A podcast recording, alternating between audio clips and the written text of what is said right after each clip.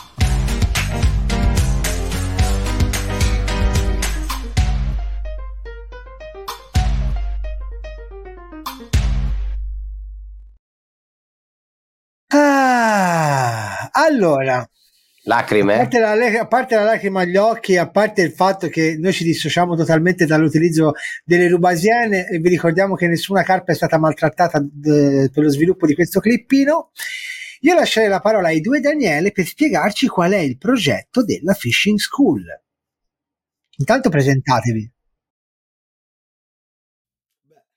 Io direi di far partire il titolare della SD. Tutta no? Della- tua, eh. quindi- titolare di SD, però l'idea del, del canale è puramente un tuo demerito.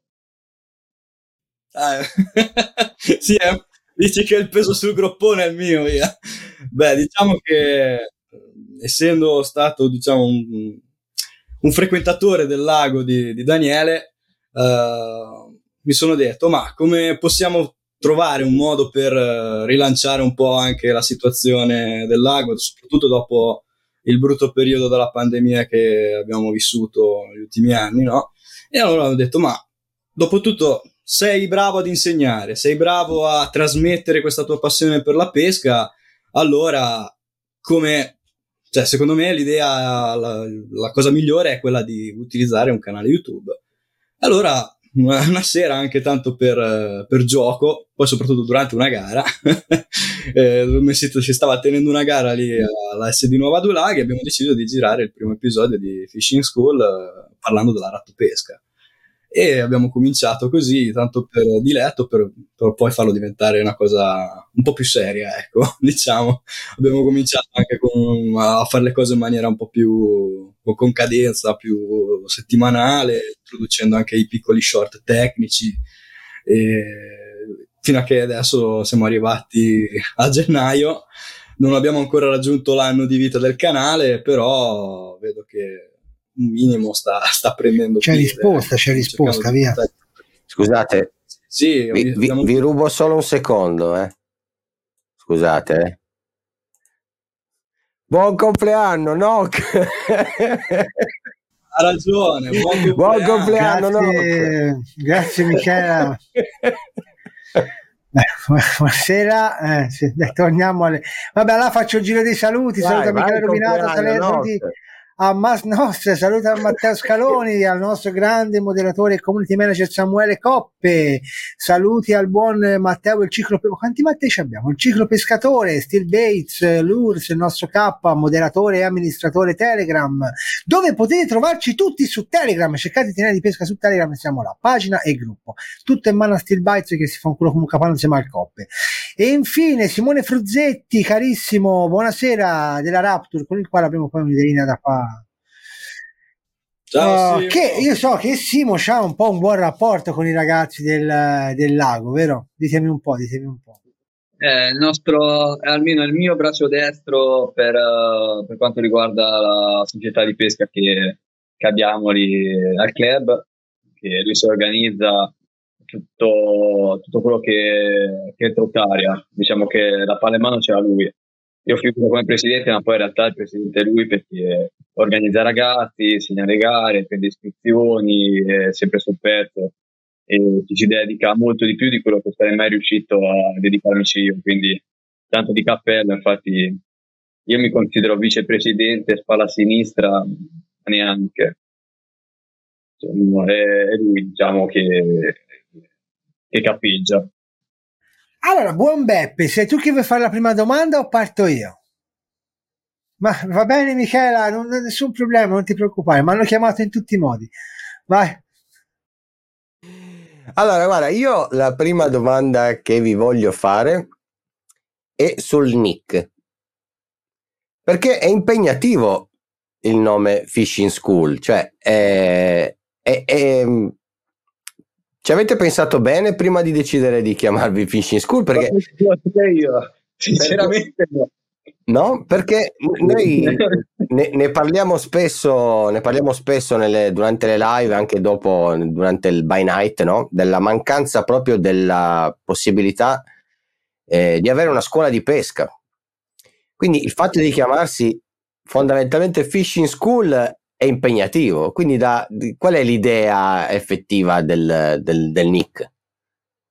Diciamo che io non penso che possano esistere realmente insegnanti di pesca, perché è un mondo enorme, complessissimo, svariato e aggiungici tutto quello che vuoi. Quindi non è un fatto di, io penso, di poter insegnare, eccetera. Però, come ha detto Daniele prima, anche lui comunque da neofita che si è avvicinato al mondo della pesca frequentando il lago, io gli spiegavo le cose, a lui piaceva come le spiegavo e diciamo che ha, cioè, mh, affacciato questo mondo qua che è la pesca sportiva e inizia a tenere la canna in mano. Da qui a diventare un campione, io stesso non lo diventerò mai perché non, ci, non mi ci dedico, non mi ci dedicherò mai abbastanza, però comunque il modo di esprimersi, la volontà di poter insegnare quello che hai appreso con l'esperienza, col bagaglio che hai, che maturato con con l'età, con, con le No, varie... guarda, ma forse, forse, forse mi sono spiegato male.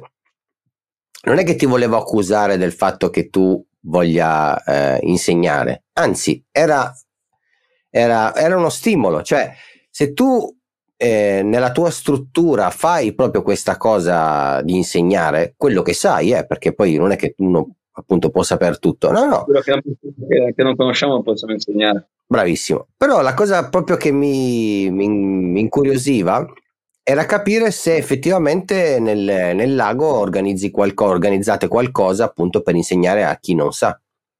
Io parto dal- dalla cosa principale che forse sono, sono l'unico che lo fa anche perché è molto impegnativo che è il campus estivo. Quindi cerco di affacciare uh, i ragazzi dalla più tenera età perché ho tenuto veramente bambini di 4, 5, 6 anni, anche bambine di 5 anni, uh, tutto il giorno al lago e uh, come attività principale comunque la proposta della pesca, oltre a passeggiate, nei cavalli, c'è altre cose, però comunque eh, la mia gestione è quella del lago e quindi il campus l'ho organizzato io e incentivavo e uh, organizzavo questi ragazzini al primo approccio con la pesca e quindi insegnare i rudimenti, poi c'è chi, chi ora è già 4-5 anni che faccio il campus, uh, ci sono ragazzi che lo frequentano dall'inizio, hanno continuato, sono cresciuti perché da 12 anni, ora sono 17 anni, continuano a venire al campus, continuano a pescare e alcuni sono diventati garisti e si sono approcciati in maniera un pochino più seria alla pesca. Quindi partendo diciamo dal, dal campus estivo dei ragazzi, comunque il, il club avvicinarsi a una struttura che uh, m- magari ci sono io che eh, ti sto dietro inizialmente, poi con i tuoi passi ti approcci ad altri pescatori che frequentano il lago, è una maniera di maturare. Oltre che per l'acqua dolce, comunque tutto quello che è inerente al mondo della pesca, perché ognuno di noi ha un bagaglio culturale, il club è un punto di ritrovo dove, oltre a quelli che pescano in lago, magari ci sono esperienze anche di pesca in mare, eh, tutte le discipline, e quindi un punto di ritrovo, un punto di aggregazione, un punto di, di maturazione di, di questo, di questo sport. Bene, bene, bello. Bravo. Cioè, la mia idea iniziale, poi ovviamente eh, va, andrà sempre di più maturata. La mia idea quando ho preso la congestione era da fare un punto di ritrovo più che un posto dove andare a pescare. Infatti ora mi sono ritrovato che c'è più gente che prende i caffè di quella che poi paga il biglietto per entrare, però era la mia idea iniziale, contro i miei interessi è andata così. E ti chiedo per approfondire il discorso, e il rapporto con i genitori invece? Io ho maturato, um, maturato l'amicizia grazie al campus estivo anche con i genitori. Comunque uh, io propongo un tipo di attività all'aperto, un tipo di attività dove non è, non è consentito l'uso del cellulare se non che chiamare i genitori o mandare messaggi ai genitori, delle attività sportive che non sono quelle classiche che magari il calcio, il tennis, pallavolo, nuoto, tutte queste qua, è una cosa un pochino più uh, non di livello fisico ma di livello cognitivo, di uh, pazienza, di maturazione di altre abilità non fisiche che tanti bambini uh, ne, tra- ne traggono giovamento. Io ho avuto dei bambini con deficit di attenzione che se i genitori disperati dal fatto che questo bimbo non riusciva a stare più di 10 secondi concentrato su qualcosa, io sono riuscito a fargli vedere galleggiante per più di un'ora, che è una cosa che i genitori ritenevano paradossale, quindi uh, cioè, non è un vanto, però mi hanno sono fatti parecchi complimenti su questa cosa qua e secondo me è, una, è uno sport che aiuta tanto uh, per queste cose che uh, si trovano ora in giro più spesso, deficit di attenzione, bambini che sono troppo concentrati sui telefoni e non su, sul guardarsi intorno a cosa sta succedendo. C'è, c'ho avuto delle bambine al campus che non sapevano distinguere una rosa da un rovo, che per me è una cosa paradossale però facendoli fare i giretti c'è tutto un insieme di cose che magari i genitori oberati dal lavoro e questi bambini oberati da, dal telefono non, non, hanno mai avuto le, questi insegnamenti. C'è un po' come era il concetto del pollo che nasce confezionato. Esattamente quello lì. Il pollo in vaschetta. E invece una cavolata, più andremo avanti, più secondo me questa cosa qua si farà. Ci sarà pesare. sempre più bisogno di queste iniziative comunque. Ah, ed è bello che comunque non sia sem- sempre la FIPSAS e solo la FIPSAS a fare queste cose, ma anche i laghi in privato piano piano stiano portando avanti questi progetti perché ragazzi se non insegniamo ai bimbi che è la bello della pesca piano piano la pesca si va a perdere perché sono nuove generazioni quello che mancano no? io però da par mio invece vorrei fare la domanda al nostro Daniele Cappetta perché comunque quello che si smarona a fare tutti i montaggi, l'editing dei vari video e quindi ti domando com'è l'esperienza di gestire il canale di pesca di un lago privato, quindi comunque non un canale di pesca che si sposta in maniera itinerante per quella che è l'Italia, ma un canale che deve trovare sempre nuove risorse, nuovi contenuti nel, nello stesso lago.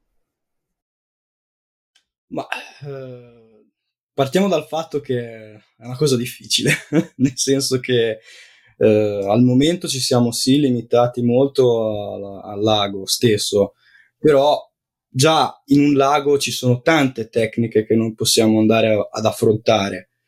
Vediamo bene la pesca al colpo, per esempio, ci sono mille, mille tecniche che noi possiamo affrontare per la pesca al colpo, così come per esempio la strano, uh, confesso che ho iniziato da poco con la rubasera, sì, confesso.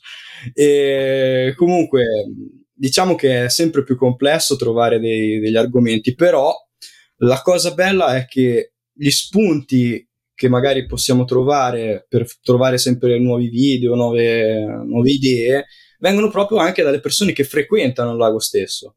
Ho un problema, non riesco a pescare in un certo modo, voglio pescare, che so, il pesce gatto eh, perché voglio prendere quello più grosso che c'è dentro al lago. Benissimo, vediamo un attimino cosa riusciamo a tirar fuori per quella tecnica lì per prendere quel determinato pesce. Oppure, eh, esempio, i primi tempi che ho iniziato a pescare lì dentro, io non, non riuscivo a vedere una tocca, non c'era verso, non, non riuscivo a capire come, come, fare a prendere pesci lì dentro. Ho chiesto a Daniele, abbiamo detto ma prova a fare così, così, così. E abbiamo iniziato, mi ha iniziato a spiegare bene la tecnica al colpo con la bolognese e quindi diciamo che gli spunti vengono sempre dalle richieste anche di chi viene a, al lago stesso.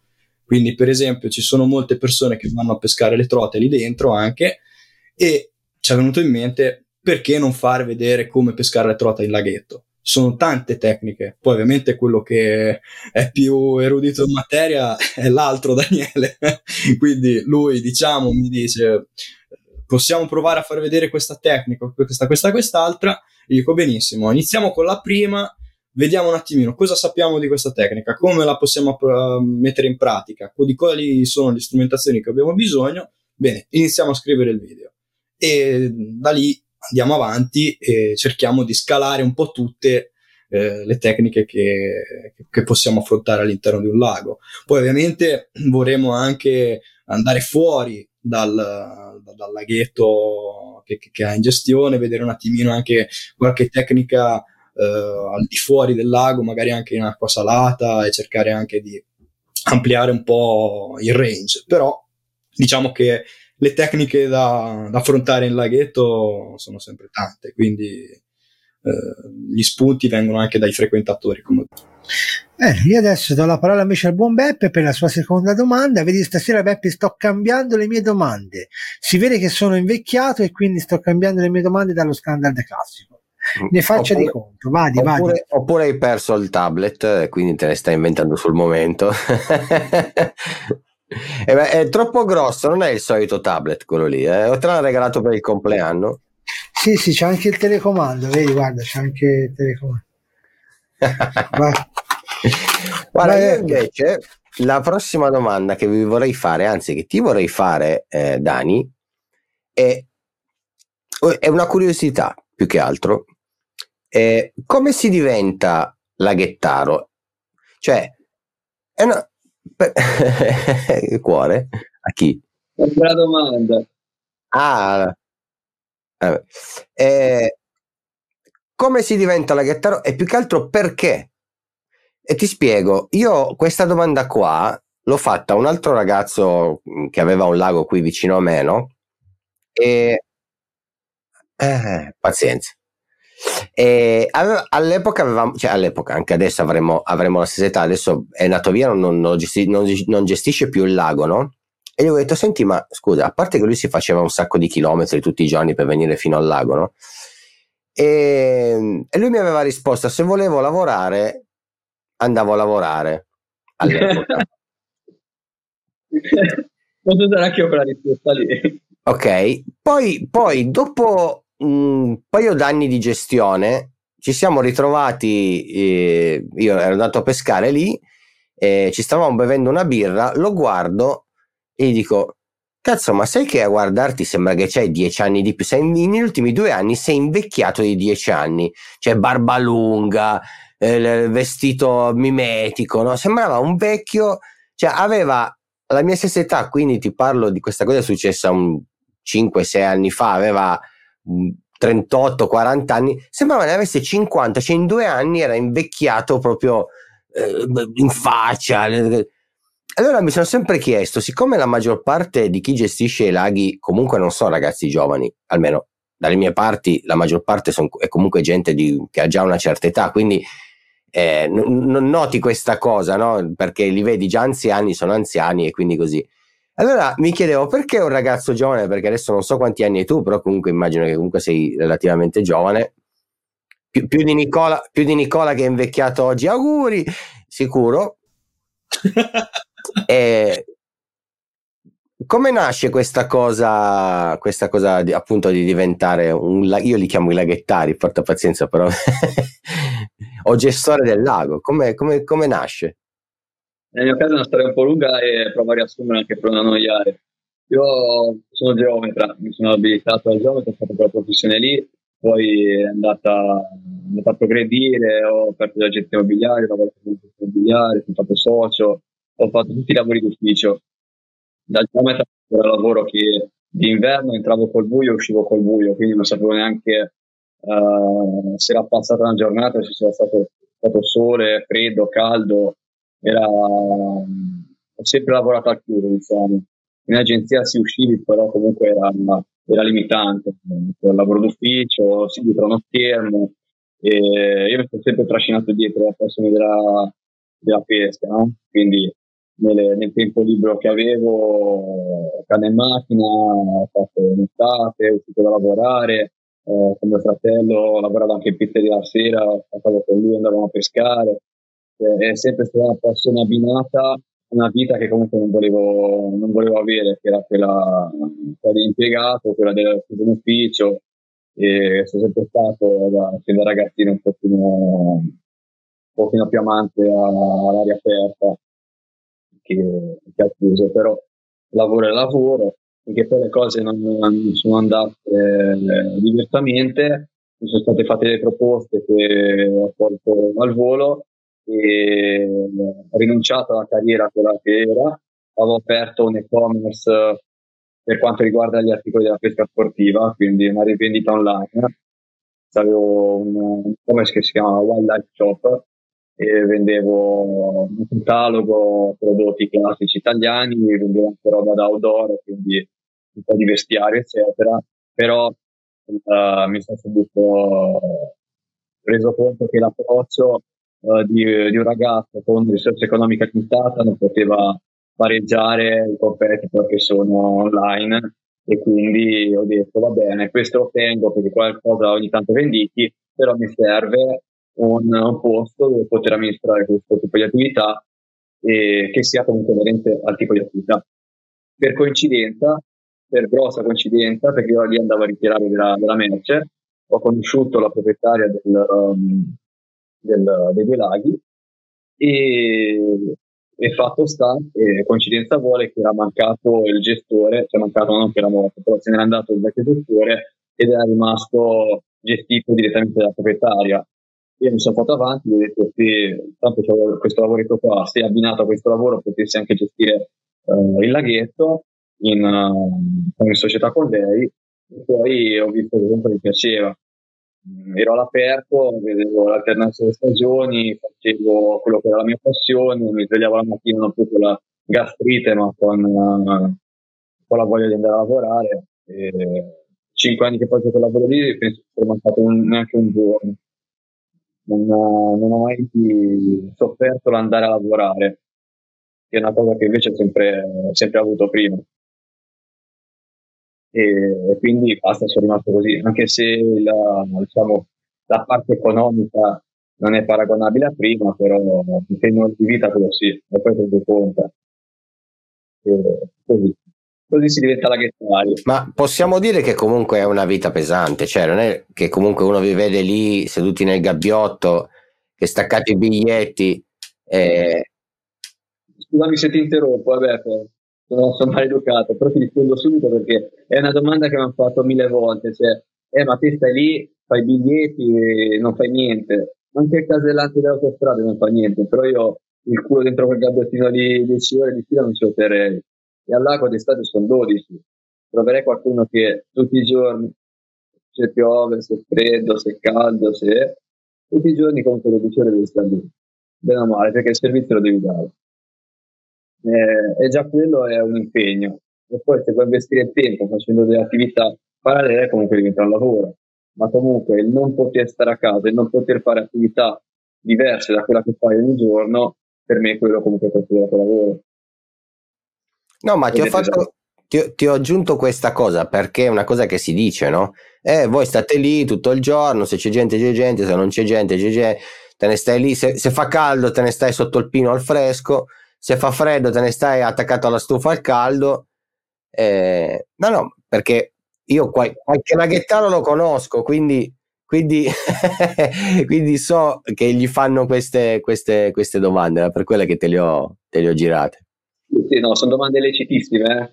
però come, come, ti ripeto, eh, se non viene gente non fa niente, non guadagni niente, quindi eh, tutto è proporzionato poi all'impegno che ci metti, se non viene nessuno non fa niente, è vero, ma te perso una giornata di vita senza, essere, senza aver guadagnato un cerino.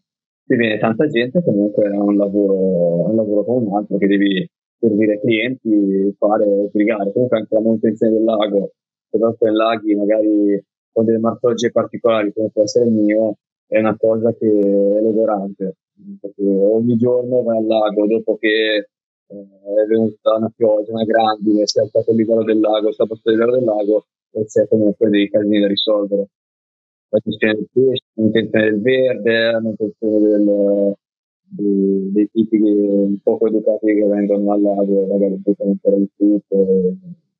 E ti aggiungo, ti aggiungo ancora, scusa Nico, Nico, ti rubo un secondo, che secondo me da parte di chi frequenta c'è anche dell'invidia.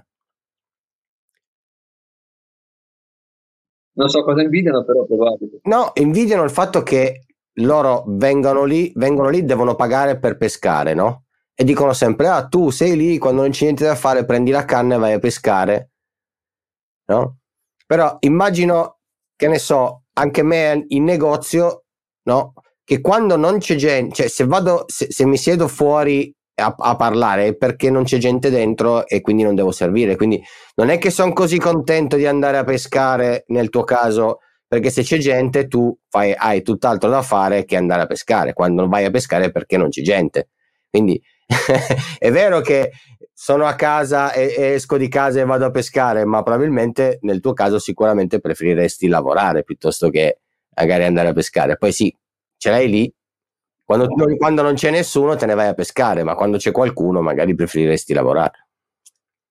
Giusto? È un, è un lavoro completo perché comunque c'è la parte mh, del settore terziario ludico, eh, della gestione della, della clientela, uh, dell'acquisto e rivendita di, di esche prodotti affini alla pesca, uh, gestione di forniture, pesci, quindi vivo, organizzazione eventi, pubbliche relazioni.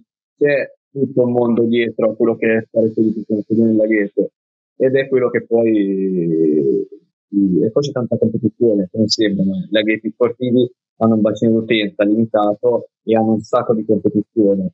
Che ce la facciamo tra noi, tra noi laghettari, come hai detto te, c'è chi fa la gara mettendo più pesce, di quella che fa pagare meno, di quella che uh, per fare magari un rispetto all'altro gestore butta più pesce e ci rimette. Eh, è un mondo come tutti gli altri, quando, quando sono attività fini parallele nelle vicinanze si creano delle, diciamo, degli antagonismi no, perché poi non ce l'ho con nessuno realmente, però comunque eh, c'è da star dietro anche, anche agli altri gestori. alle loro iniziative, a cui si propongono e tutto quanto. Ed è difficile. Ecco. Allora ragazzi, vi rubo la parola intanto per salutare il buon Luca Origo, buonasera, buon, buonasera al buon Cristian Piccinini e buonasera al nostro Lorenzo Cimigliano. Buonasera ragazzi. Allora, invece la domanda che vi pongo io, di solito chiediamo con Beppa a un certo punto della serata un aneddoto divertente, però essendo voi eh, in un laghetto di pesca sportiva, cioè ragazzi, è normale, è logico che vi chiediamo uno, senza dire nomi, il vostro cliente più assurdo e già vedo che si illuminano gli occhi, quindi mi sa già che l'hanno già in testa. E due, uno degli aneddoti più assurdi che vi sono successi durante il vostro periodo che, di gestione dei, dei due laghi, della sede di Nuova Due Laghi di Sarzana. Il cliente più assurdo lo sai, eh, de- devi dirlo tu, Dani. Sono tutti assurdi. Ah, Dani, una cosa, prova un po' col microfono a avvicinarlo alla bocca, se ti sentiamo basso. Sì? Vai, meglio, meglio. E il più assurdo di tutti probabilmente è stato un, uh, un signore di mezza età, più, più, avanti che indietro con l'età, che è venuto da, da Carrara in bici al lago, agosto, si è messo nell'unica parte del lago dove non c'è uno tipo d'ombra, si è bevuto 8 Tenant e la mattina eh, io penso, ho chiuso il lago a fine serata, convinto che non ci fosse più nessuno al lago e la, la, ragazza che gestiva il ristorante mi ha chiamato dicendomi che c'era un, un signore che era sdraiato su due sedie.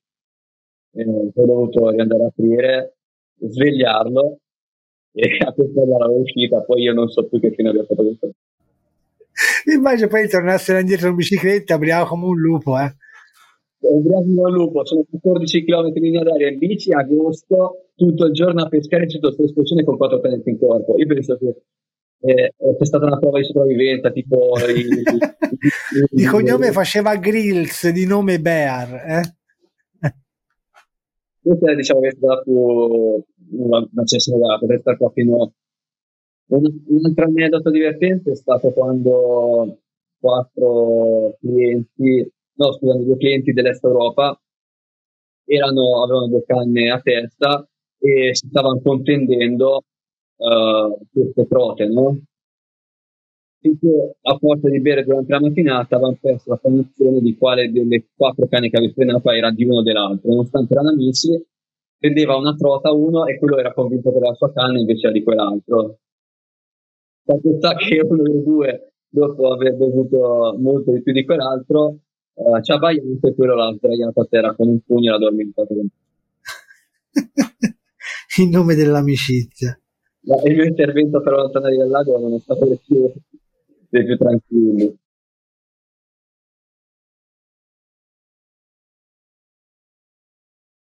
Uh, a chiusura sempre dei, dei, ragazzi, questi erano giovani dell'Est Europa, uh, stavano uscendo dal lago uh, con un giubbotto gonfio, molto gonfio. E ha detto, oh, se all'ingresso, eh, mi ricordavo che l'ingresso era molto più magro, e volevo sapere cosa aveva mangiato per esserci portato così tanto giubbotto. Una sorpresa che nascondeva una carta ancora viva tra il giubbotto e la felpa. Era gonfiato. Io guarda, resto se, vorrei rimanere meravigliato, ma ormai non rimango più meravigliato di nulla, Beppe. Tanto alla fine. Ovviamente il liquidino quello che esce fuori dalle spamette della carta, che li colava sul giubbotto e sul, sul calzone.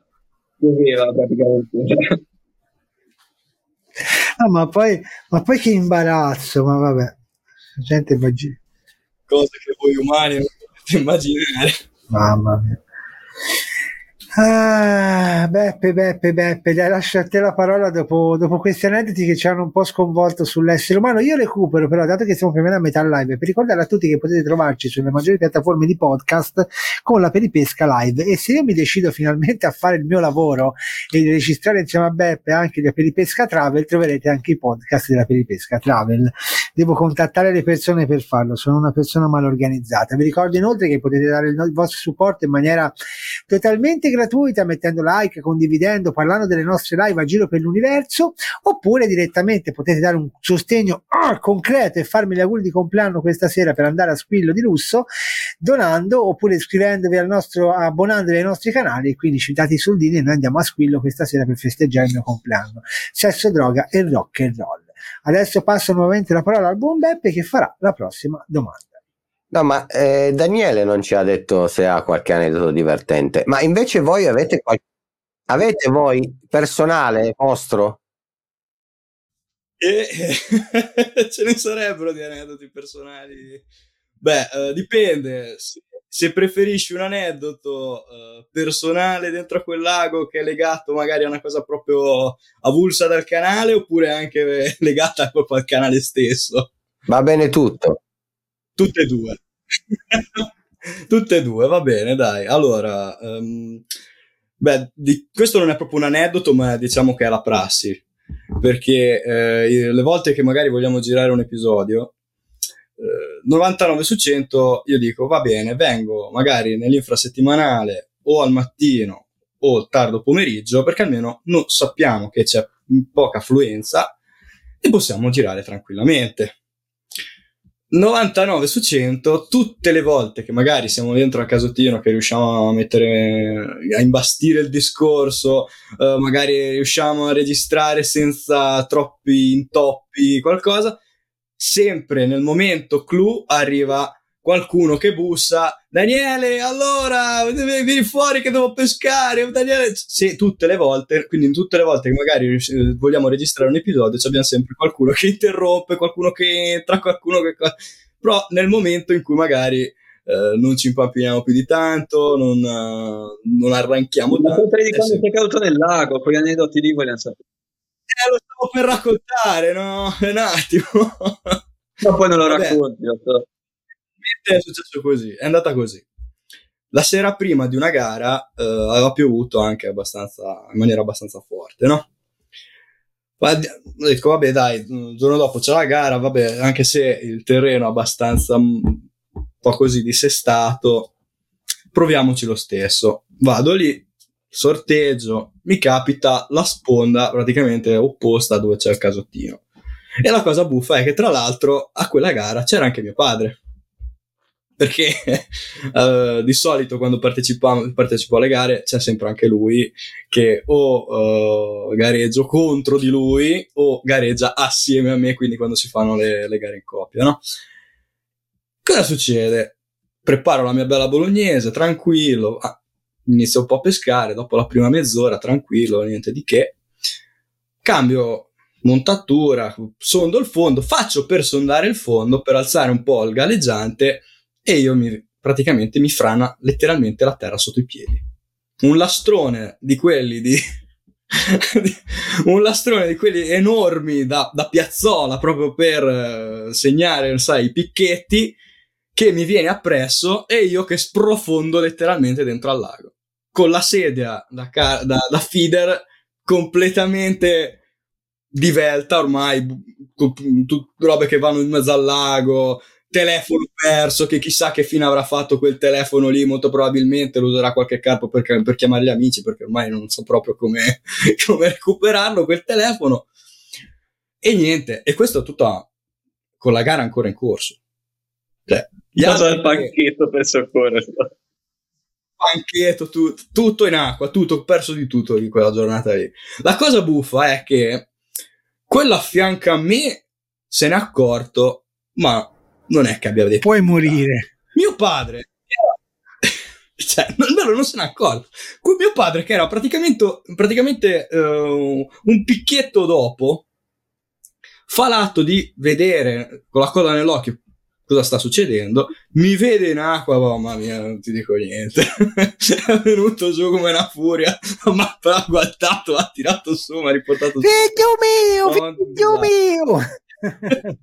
più o meno andata così, ma cosa combini? Praticamente acqua fino qua, perché poi è bello che, dato che la spoda è un po' ignorante, fa praticamente, c'hai un metro, che so, un metro, poi dopo arriva direttamente a 5 metri. Direi diretto proprio. Io praticamente ero, ero appeso così, sembrava, non so, uno scalatore che cercava di non cadere. E, e, niente, è andata così. Ho perso di tutto: telefono, lenze. Grazie a Dio le canne no, però. Tutto ne, ne so qualcosa, ne so qualcosa di cadute nell'acqua con perdita telefoni anche troppe, vai. Uh, poi è bello che mi sono anche detto: faccio 30, faccio anche 31, vediamo se riesco a recuperare quel, quel telefono. Perché dopo tutto a me non è tanto che se ne frega delle, delle eccetera. Immerso completamente, niente, era completamente perso. Abbiamo provato di tutto eh, col guadino, abbiamo provato con il testimone Daniele, che anche lui si è messo lì. Abbiamo provato a pescare anche con i magneti dico questo che abbiamo provato anche con quello. Ma il telefono se ne andò. Il telefono, quel telefono basta, mi sa che è diventato parte integrante del lago. E... Ormai, è, è, è, ormai ogni tanto arriva qualche sms, i pesci si chiacchierano, ormai hanno trovato un modo. Eh sì, eh, secondo me ormai si comunica. comunica eh, adesso, la colpa dell'abbonamento a Pornhub la potrei dare alle carpe. Potrei dire, ah, sono state le carpe, io non c'entro, Cos'era quella? c'entro niente. Vai Beppe, tocca a te.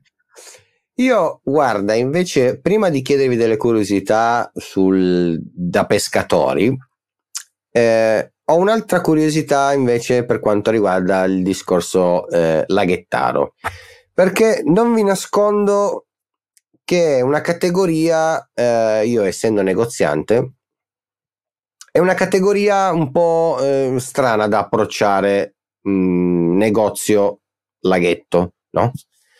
E perché con alcuni riesci a, a come si dice a, a, lavorarci, con altri invece è un po' un casino. Come messo tutto rosso? Che è successo? Ah, è Nicola che gioca con i colori, vabbè. esplode tutto, sta esplodendo tutto. Invece eh, vi voglio chiedere, voi mh, ad esempio con, eh, diciamo, con chi fa parte del settore, che tipo di rapporto avete? Cioè, riuscite a collaborare? Eh, riuscite a fare delle cose insieme? Come, come la vivete? Come vivete il rapporto, eh, diciamo, di mezzo tra chi pesca, chi vende la roba da pesca e voi che date il servizio ai pescatori? Diciamo che il rapporto è unilaterale perché comunque portiamo magari noi più un beneficio al negoziante che viceversa mentre invece con tanti si instaura un rapporto di reciproco, io rimando il cliente e lui propone il lago magari a, a chi ha interesse a fare determinati tipi di pesca, che posso io come, come servizio eh, aiutarli, diciamo. Quindi ho comunque rapporti con quasi tutti i negozianti della zona e non, uh, non bruti, vado, vado d'accordo con ovviamente andare a vedere, quindi eh, vado più d'accordo con, uh, con chi incentiva di più, pubblicità, perché poi comunque uh, vieni a saperlo, mi ha mandato quella del negozio, ah, okay. e te viceversa cerchi di ripagare mandando il cliente che deve acquistare una canna.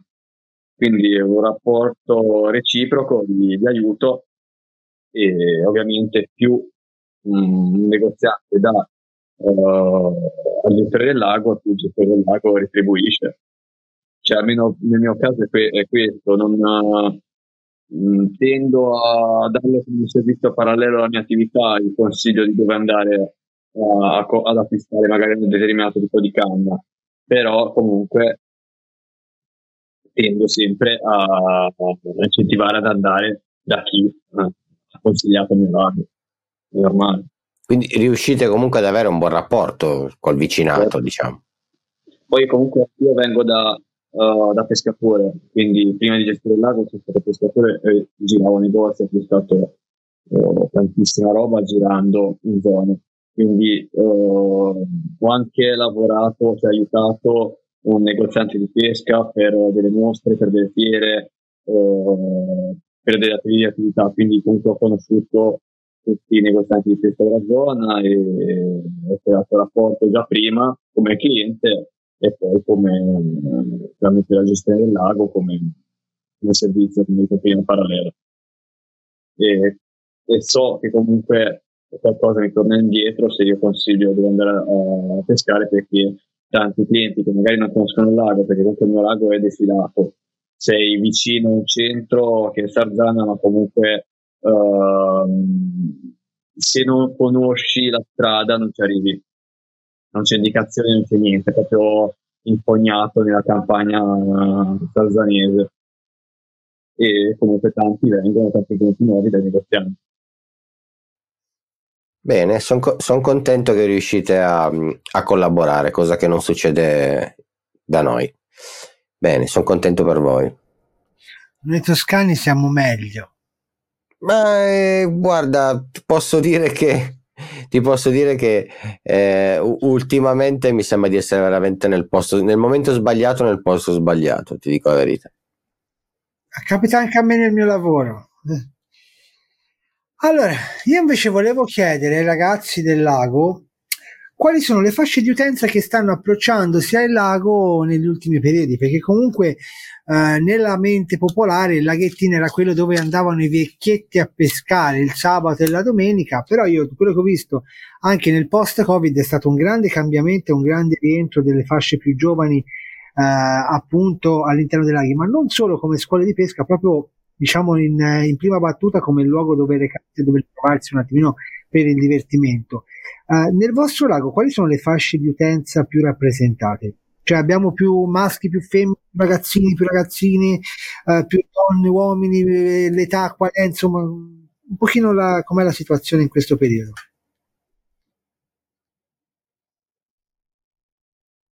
Deve pare, per me è uguale, chi vuole, diamola a Daniele se non parla mai il buon cappetta. Ma diciamo che le fasce d'età sono. E poi, allora, già dato che rispondi te, anche quali sono le fasce d'età che seguono un canale che si dedica appunto sul lago? Rispondendo alla prima domanda, diciamo che le fasce d'età sono molteplici perché, per esempio, la prima volta che sono venuto a pescare lì da Daniele, ho detto, caspita, ci sono tanti ragazzini di 13-14 anni che si divertivano a pescare le trote, per dire. Poi dall'altra parte c'erano anche magari eh, persone un po' più in là con l'età, quindi cinquantenni, sessantenni, però ci sono anche tanti ragazzi di 20-30 anni che, che, si veng- che, si vengono a divertire lì durante il fine settimana. Quindi diciamo che fascia, le fasce d'età sono tantissime. Infatti è una cosa abbastanza bella da vedere, vedere tanti, tante persone che si approcciano al mondo della pesca di qualsiasi tipo di eh, fascia d'età. E, e, per quanto riguarda il canale, invece, diciamo che fondamentalmente eh, la fascia d'età più presente nei nostri video sono dei, diciamo, i trentenni, 25 anni circa, ma anche una fascia di 50, 40, 60 anni, diciamo. La, i, i, giovanissimi ancora ce ne sono pochi, ma perché secondo me, eh, come dicevi te, anche eh, veniamo da una tradizione che la pesca è vista come il vecchiettino che si mette lì con la cannetta il sabato, la domenica a pescare, oppure il pensionato che non sa cosa andare a fare, allora vado a pescare. Però vedo che ultimamente ci sono tanti giovani che si stanno approcciando anche a, al mondo della pesca. E infatti con l'aiuto di YouTube l'esportare questo, questo sport ha aiutato tantissimo anche tra i giovani. Ma a questo punto io scusatemi un attimo, ma aggancio a questa cosa, ce l'ho l'audio, sì. Mi aggancio a questa cosa del fatto di YouTube che ha avvicinato molti giovani per parlare un attimino con te porti questa domanda. Secondo te quanto ancora ha respiro YouTube per quello che riguarda la promozione della pesca sportiva e quanto invece i nuovi social come TikTok, Instagram, secondo me già più fra, fa già parte un po' dei vecchi social come YouTube, Facebook, ormai lasciamo perdere, quello eh, non è neanche più definibile un vecchio social, il social dei dinosauri, ma quanto TikTok secondo te può avere il video breve, può avere un'influenza in futuro per quello che riguarda la, la promozione della pesca sportiva? Beh, dipende tutto da, da, dalla tipologia di video, anche secondo me. Nel senso che un ragazzo giovane, soprattutto lo vedo bene anche con i ragazzi di 12 anni, 13 anni, 14 anni, la soglia d'attenzione del giovane è sempre più limitata, quindi che è sempre limitata al video di 15 secondi, 20 secondi. Quindi diciamo che la longevità di YouTube Uh, secondo me non è molto da mettere in, dub- in, dubbio perché fondamentalmente se una persona vuole vedere una cosa leggermente più complessa uh, non può vederla in un video di 20 secondi di TikTok. Perché se uno vuole vedere magari un, un approccio ad un modo di pescare che è complesso e complicato, che richiede tante elaborazioni, tante cose importanti nella realizzazione, non si può limitare ad una cosa molto breve di 20 secondi. Chiaro, una cosa invece le- leggera, come può essere magari un- una montatura semplice o qualcosa di semplice, quello sì, effettivamente possiamo pensare di poterla esportare anche a, a un canale come TikTok, quindi una cosa molto più veloce, ecco. Però diciamo la longevità di YouTube ancora, secondo me, reggerà ancora per un po' di diciamo tempo. che ultimamente si sta trasformando molto in un motore di ricerca ormai YouTube. Perché io mi sono parlando con tante persone, sì scusami, dicevo, parlando con tante persone mi sono accorto che molti non cercano più su YouTube, scusami, su Google un determinato concetto, ma ne cercano direttamente il video su YouTube. Esatto, perché un tutorial audiovisivo aiuta molto di più anche nell'apprendimento, cioè molto più, eh, come dire, interattivo anche il, cap- il vederlo fare da qualcuno che l'ha già fatto piuttosto che leggerti un articolo e eh, è più complesso trovare la persona che si mette lì, leggo l'articolo perché voglio leggere l'articolo e mi, mi appassiona l'articolo. Preferisco vedere qualcuno che lo fa e vedere un attimino direttamente come metterlo in pratica. Rispondendo al buon Mario Bosio, Mario, se provano una volta a pescare, credimi, non smettono più, è una drogaccia brutta la pesca, peschi una volta sei rovinato. Eh, Beppe, vai. Allora, adesso che abbiamo capito che nel vostro lago è pieno di vecchi come Nicola, no? Quindi di quell'età lì. Guarda, ce n'avevo sempre uno, guarda, meno male, guarda, con, tutto, con tutto il nocciolino arrossato. di, di- di- di quell'età boomer, no? Tra essere amanti di Facebook e aver capito che c'è anche Instagram, quindi è quella fascia no? che non sa se Guarda che lasciare, io, io se sto lasciare diventando Facebook per famoso, Instagram e poi su sto TikTok. diventando a vedere- famoso su TikTok, cosa vuoi? Stai diventando famoso? Cioè, il itinerario di pesca sta spaccando su TikTok, ragazzi. Su Instagram non riusciamo a fare un cazzo. Da anni TikTok siamo arrivati e vabbè, lasciamo stare. Perché abbiamo, abbiamo inventato i contenuti cacca. Ma po- possiamo dirlo che tra un po' dovremmo darle del lei? Signor, signor Petrucci? Se ne parlerà. Non glielo dia a questi ragazzi, lo vedrete fra un po'. sì, sì. Ragazzi, grandi novità in arrivo. Gli abbonati le sanno già e anche Beppe, ma gli altri no. Dai, andiamo avanti. Pensate che io sono un abbonato a gratis. No, te ti fai un culo un capano con, con i podcast. Mi sembra anche logico che sia tutte le cose segrete. allora, cin- siamo a 53 minuti abbiamo Cenerentola ancora per 7 minuti, no? Io volevo rovinargli il sonno perché volevo rovinargli il sonno perché poi noi andremo avanti e approfondiremo il discorso. Però, caro Daniele, nel clippino si vede e anche nei vostri video su YouTube te che peschi con la Rubasien. Scusate. allora, lui ha una repulsione, vabbè, l'avranno picchiato da piccolo con una 5 metri, una, una, una cannetta, una cannetta da, da- Affrustate da- con l'elastico da, da- da ruba. da ruba da ratto pesca, probabilmente con la 5 metri l'hanno picchiato da piccolo e ha questo trauma, no? Io invece vi voglio chiedere qual è la vostra tecnica preferita e, e quale invece vorreste imparare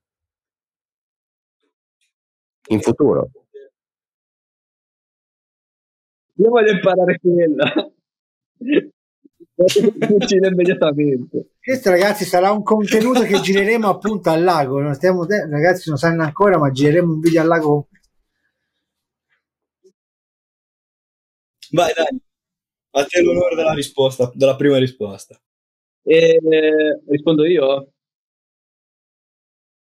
Allora, mh, non me ne ricordo più qual era. La tua tecnica preferita E, e invece eh, la tua preferita e quale invece ti piacerebbe imparare in futuro? Allora, tecnica preferita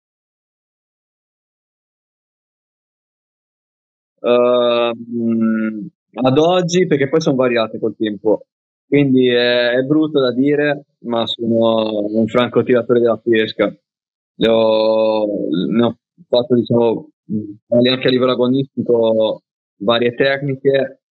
Sono partito con la trattalago, poi sono andato a pesca al corpo, ho fatto un po' di surfcasting e, e quant'altro, però la mia tecnica preferita è lo spinning è quella che mi ha regalato più emozioni ed è la stessa tecnica che comunque vorrei imparare, quindi eh, entrambe, eh, entrambe, le risposte sono per la stessa tecnica che lo spinning.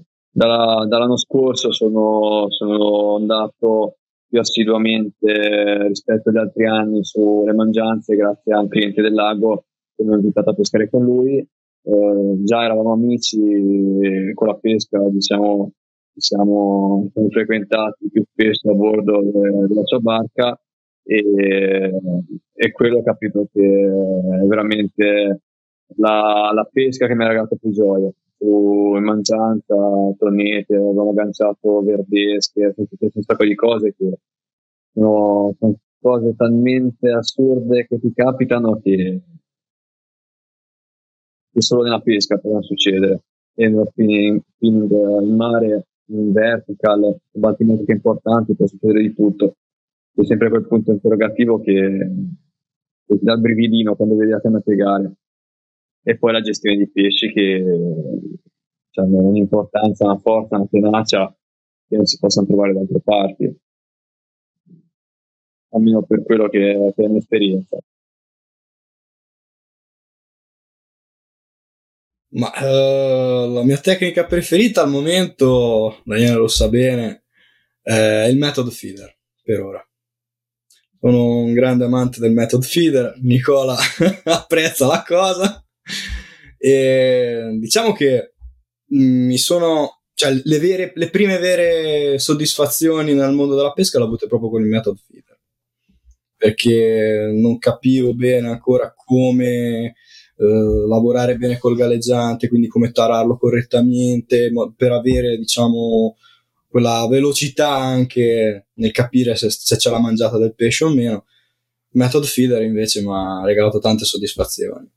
Però, d'altro canto, e questo, su questo Nicola invece mi ucciderà, Uh, vorrei imparare vorrei imparare meglio a pescare a Rubasien perché ho avuto anche la fortuna che è un mio vicino di casa, eh, anche lui un grande agonista, eh, decise di farmi un regalo, mi ha regalato una Rubasien, una bellissima Casini da 13 metri, che però per il momento non, so, non ero riuscito ancora ad utilizzarla correttamente, non tanto per...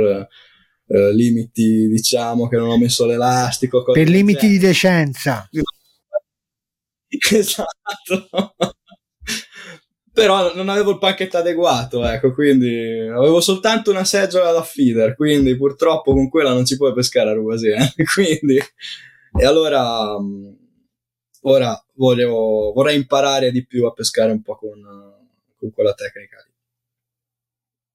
Piacerebbe capire magari qualche qualche trucchetto in più, vedere un attimino, eh? poi soprattutto perché nelle garette eh, che ci sono la domenica mattina lì al lago, pescano tutti con la Rubasien e che cos'è? Io non posso andare lì e non pescare se, se con la Rubasien. e se tutti i tuoi amici si buttano dal ponte, anche te ti butti dal ponte, dicevano le mamme.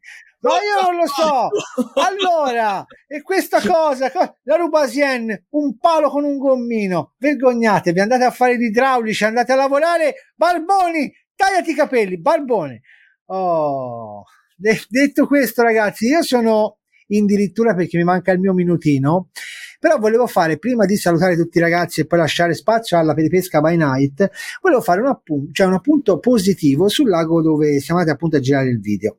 Io quello che mi ha veramente meravigliato tanto, dico ai due Danieli, è stata la, la bellezza delle carpe che ora, lasciando perdere che d'inverno magari col freddo escono fuori meno esemplari e quant'altro, però di tutti gli esemplari che abbiamo pescato c'erano delle pinne meravigliose, delle bocche veramente molto molto pulite. È successo solo in un caso che c'era una che non c'aveva un baffo. Poi sicuramente nel lago ci saranno anche esemplari più martoriati perché facendo le gare ed essendo un lago di pesca sportiva privato è normale che le carpe siano un pochino più sdrucite. Però io vi dico, e lo potete vedere dal video che abbiamo portato, perché qui non è che uno dice a parole, vi devo fare i complimenti perché veramente i pesci sono ben tenuti, combattivi e si vede che al lago ci tenete, che non è un, un, qualcosa all'interno del quale ci state solo per un guadagno, ma si vede che ci tenete e lo si vede appunto anche da quelli che sono gli esemplari al suo interno. Vi devo fare veramente complimenti e ve lo dice uno, e chi ci segue dall'inizio lo sa, che ha girato più di 150 laghi in tutta Italia, quindi se arrivo a fare un complimento è perché ve lo siete meritato.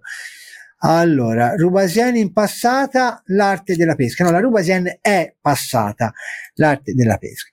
Allora, maledetto il ciclo pescatore, andate, vi odio tantissimo tutti, che dice appunto auguri Nico e viva la Rubasien. Detto questo, ragazzi, è arrivato il momento in cui il buon Nicola se ne va a nanna perché ha dormito tre ore stamani mattina dopo la notte, sono cotto come un befanino.